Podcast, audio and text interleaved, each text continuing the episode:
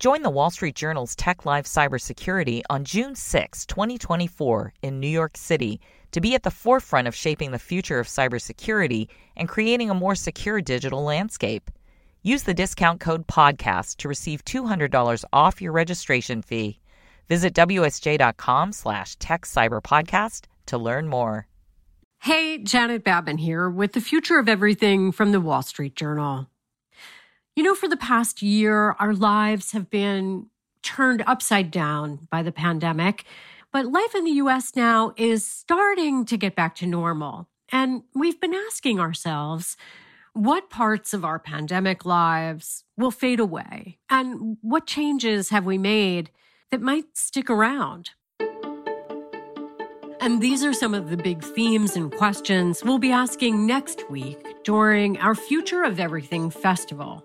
Dozens of fascinating speakers from a myriad of disciplines are going to be offering up their thoughts, as well as some new ideas and concepts to look out for on the horizon. So today we have something special for you, a preview, if you will, with one of next week's speakers. Grammy Award nominated record producer Oak Felder. If you haven't heard of Felder, you probably know the music he's helped to make and the musicians he's worked with, like Rihanna. I've also worked with uh, John Legend, Alicia Keys. Uh, I've been lucky enough to work with Alessia Cara, Demi Lovato. I've been lucky enough to work with Wiz Khalifa. I've been lucky enough to work with Britney Spears. Part of the reason we were interested in talking with Felder is because as a music producer, he's always thinking about what's on the horizon.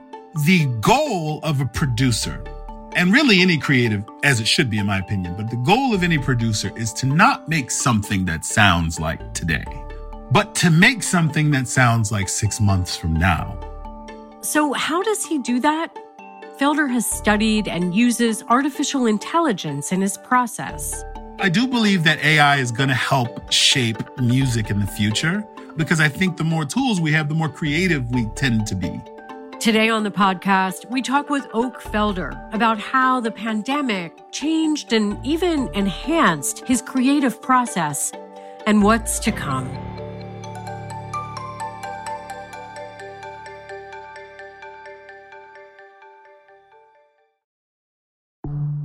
There's a new class of blockbuster drugs, drugs like Ozempic. They're changing bodies, and all of a sudden, just the weight starts falling off. fortunes, It just got too expensive. They're just bank breakers. and industries. There was a lot of excitement, there was a lot of skepticism. The impact of these drugs from business to health is just beginning. From the journal, Trillion Dollar Shot. Find it in the journal feed wherever you get your podcasts. Life changed for nearly all of us in 2020, but for creatives like musicians, it's been especially hard. Most tours and performances were canceled, studio sessions came to a halt, and people who rely on collaborations with others to think creatively, well, they had to find new ways to work. And that's been the story for Oak Felder. A record producer's official job is basically to supervise the creation of a song from its initial conception to its final mix.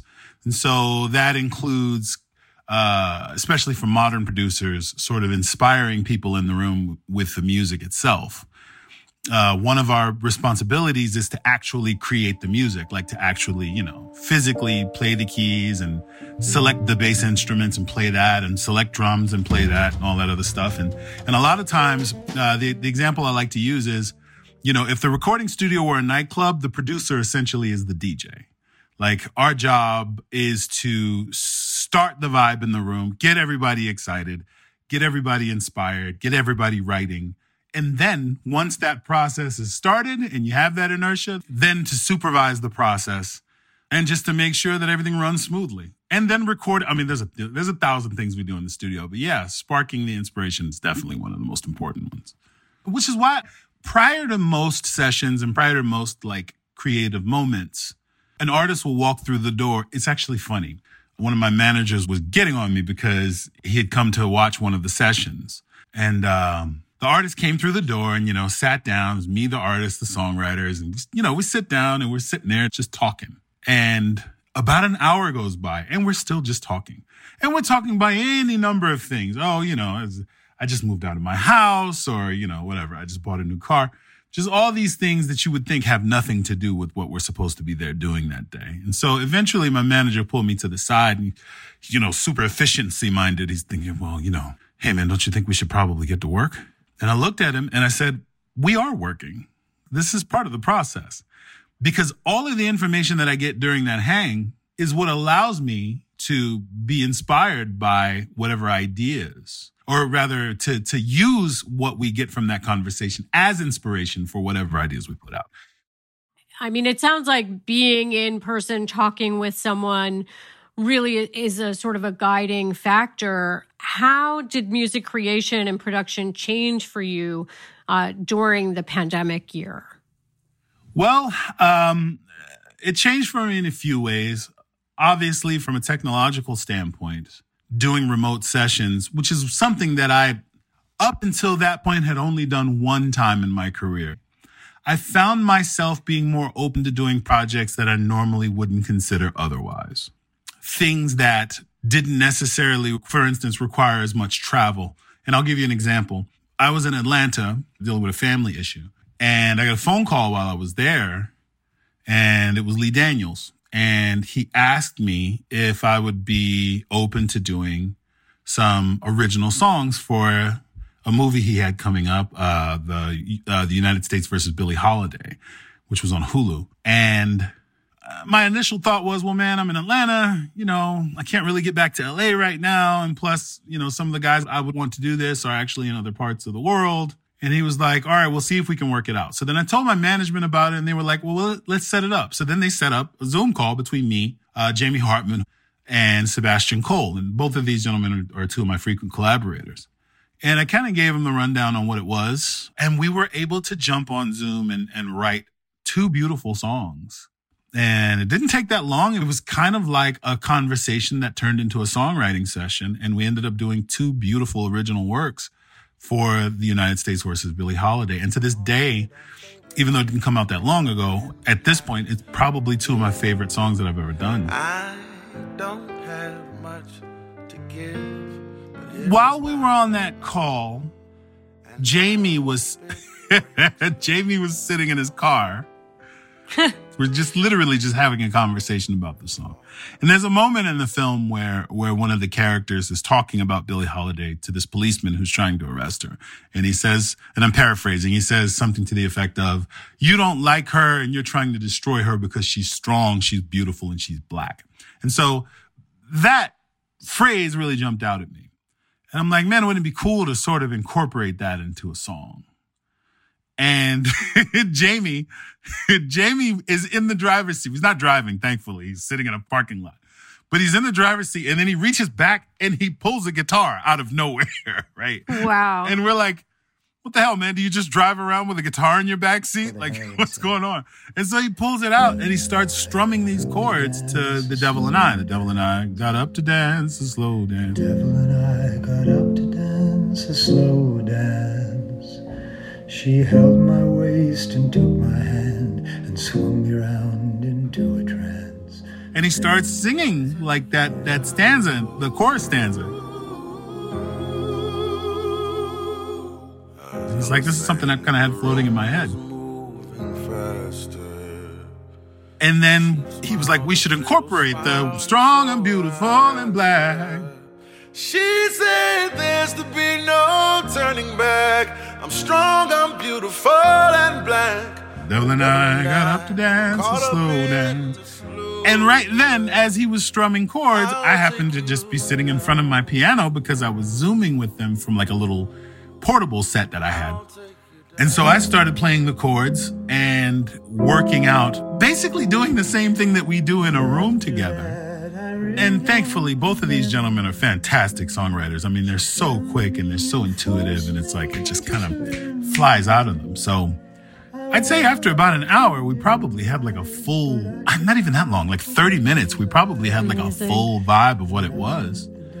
And then Jamie was good enough to use his uh his memo feature on his phone and strummed it out and sang the whole thing and sent it to me. I, I did the track around it, sent it to Sebastian, who was here in Los Angeles, who then went to a studio and recorded it, sent it back to me.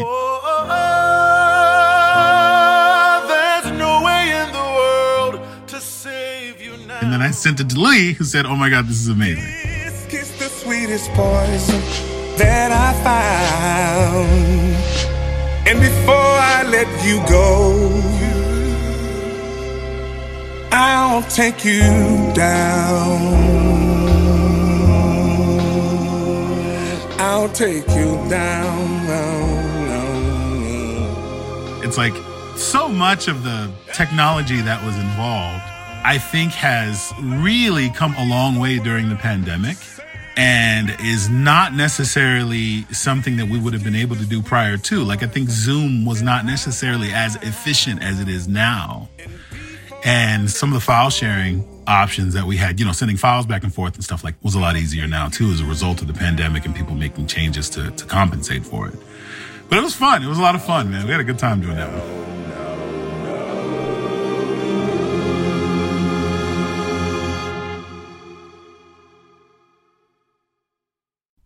Join the Wall Street Journal in New York City on June 6, 2024, for the inaugural Tech Live Cybersecurity to network and hear from leading cybersecurity experts across a variety of sectors on how to combat cybersecurity threats, mitigate crippling attacks, and safeguard privacy on the individual and organizational level. Use the discount code PODCAST to receive $200 off your registration fee. Visit WSJ.com slash techcyberpodcast to learn more.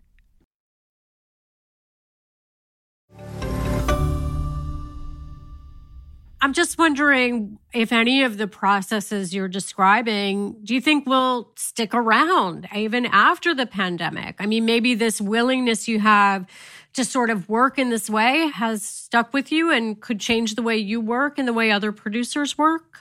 God, you know what? I hope so. I really do. I think prior to that, if I had been in a session and FaceTimed another producer, it would have been a little weird. Like I think people would have kind of looked at me sideways. Today, it's perfectly fine because everybody's been so used to doing Zoom sessions. And the art of storytelling is, to me, an example of what happens when you utilize that technology for that purpose. We know you have a background in tech and AI, and you're talking our language there. We wanted to know if that background informs your work at all and what direction you see AI going or how it works with music and producing, if at all. The thing about AI is that anybody who's ever worked in any type of AI application can tell you from a technological standpoint that it is about the art of predicting and so, you know, you give it input and the whole point behind AI is that it's supposed to be making decisions, not necessarily based on any type of algorithmic information, but it's actually supposed to be making choices based on what the best choice is in the same way that a human being would, right? So it's like, and I don't want to get too deep into this, but a lot of software programming tends to be, well, if then. So if this is the case, then this should be the case. And AI sort of subverts that and says, if this, then possibly that or that. Let's make a choice. What's the best choice? Let's look at this data. Okay, so basically to process it in the same way that a human being does. When you're working in that field, you're constantly thinking about the pattern of change and the pattern of trends. That type of thinking applies to the music industry. The goal of a producer and really any creative as it should be in my opinion but the goal of any producer is to not make something that sounds like today but to make something that sounds like six months from now. And the reason is when you do a song typically it doesn't see the light of day for another six months. If i make something that sounds like it should be out today by the time it comes out it's going to be six months old. It's going to be dated. I think working in ai and having a thought towards being able to predict patterns and changes and trends and thinking in that way has really helped me in applying that to the music industry specifically. So yes, I do believe that AI is going to help shape music in the future. I'm looking forward to it because I think the more tools we have, the more creative we tend to be. right? Imagine what music sounded like before somebody accidentally distorted an electric guitar. And then someone distorted an electric guitar and, you know, that form of rock music was born. So I absolutely am looking forward to what the future looks like in that regard. Oh, this is such a moment when we're talking to you. Former Minneapolis police officer Derek Chauvin has just been convicted in the killing of George Floyd, and it's a death that's had a profound effect on society. It just made us think about this connection between culture and music and how intertwined they are and sort of what comes first. And you did speak a bit about how you really have to create for six months from now. Um, but I just wonder if you could talk about this cultural moment we're in and how you think music will pick up on that cultural moment or advance it. Music to me is it's a soundtrack for for the life we live, right? It's a soundtrack for reality. You think about all of the civil turmoil in the 1960s and the 70s and then you think about all the amazing music that came out of that. Music is literally just the voice of the people, right? And so what I love about the music that's being made today is that it is coupled with the messaging that you get, especially via social media. Because think about it. Imagine when Marvin Gaye released What's Going On. Imagine if he had had a Twitter account back then. Imagine if you were able to get specific thoughts from him that mirrored some of the thoughts in that music and provided additional context. I think in 30 to 40 years, when people look back at this moment, it'll be in such a high resolution. And the best thing about recording history is attempting to not repeat it. And the clearer and sharper the resolution is, on the messaging that comes out from things that happen today, hopefully the easier it'll be in the future for us to not repeat that history. And so I think music provides a portion of that messaging. But I really love that there's this addendum to it via social media that allows us to really understand the context. And, and, and I love that. I absolutely love that. And there is music that comes out because it has to come out right now. There are artists that I've been talking to over the last day or two who have said to me, Hey man, we got to do something now and we got to put it out now. And that's not thinking in terms of six months from now. Thinking in terms of six months from now is really more of a commercial thought process. How can you create something that's edgy and forward facing? But damn it, sometimes you just kind of talk about right now. And, yeah. and that's okay too. I think in 30 to 40 years, when we turn around and we look at this moment, I think the music creators, I think they'll be able to stand proud at what they've created and what they've helped accomplish and probably will be continuing to help accomplish by that point. It makes me really hopeful for the future. It really does. And I really believe that as dark as things are right now, uh, music reminds us that there is a light, right? And, you know, eventually we'll reach it. And then there'll be another tunnel that we have to go through. And then we'll reach the light after that one. And that's just how it works.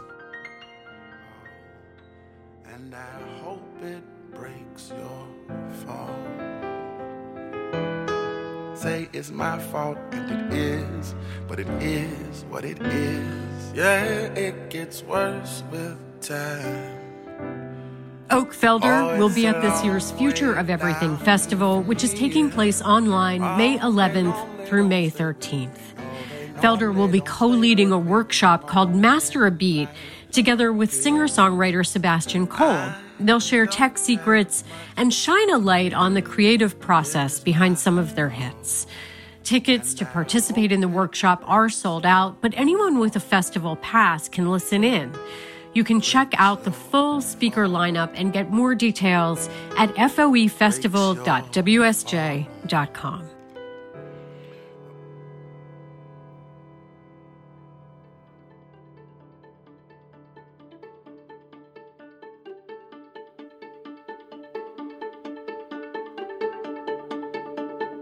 The Future of Everything is a production of the Wall Street Journal. Stephanie Ilgenfritz is the editorial director of The Future of Everything. Leigh Kamping-Carter is digital editor of The Future of Everything.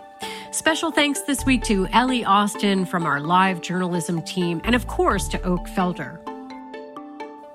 Our fact checker is Maddie Bender. Our sound designer is Sarah Gilbalaska. Our producer is Casey Georgie. Kateri Jochum is the Wall Street Journal's executive producer of audio. And I'm Janet Babin. Thanks for listening.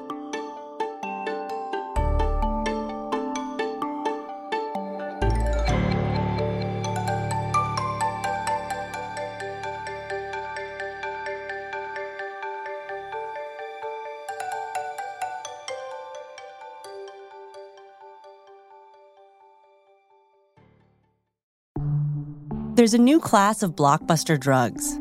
Drugs like Ozempic. They're changing bodies. And all of a sudden, just the weight starts falling off. Fortunes. It just got too expensive. They're just bank breakers. And industries. There was a lot of excitement. There was a lot of skepticism. The impact of these drugs from business to health is just beginning. Coming soon from the Journal, Trillion Dollar Shot. Find it in the Journal feed wherever you get your podcasts.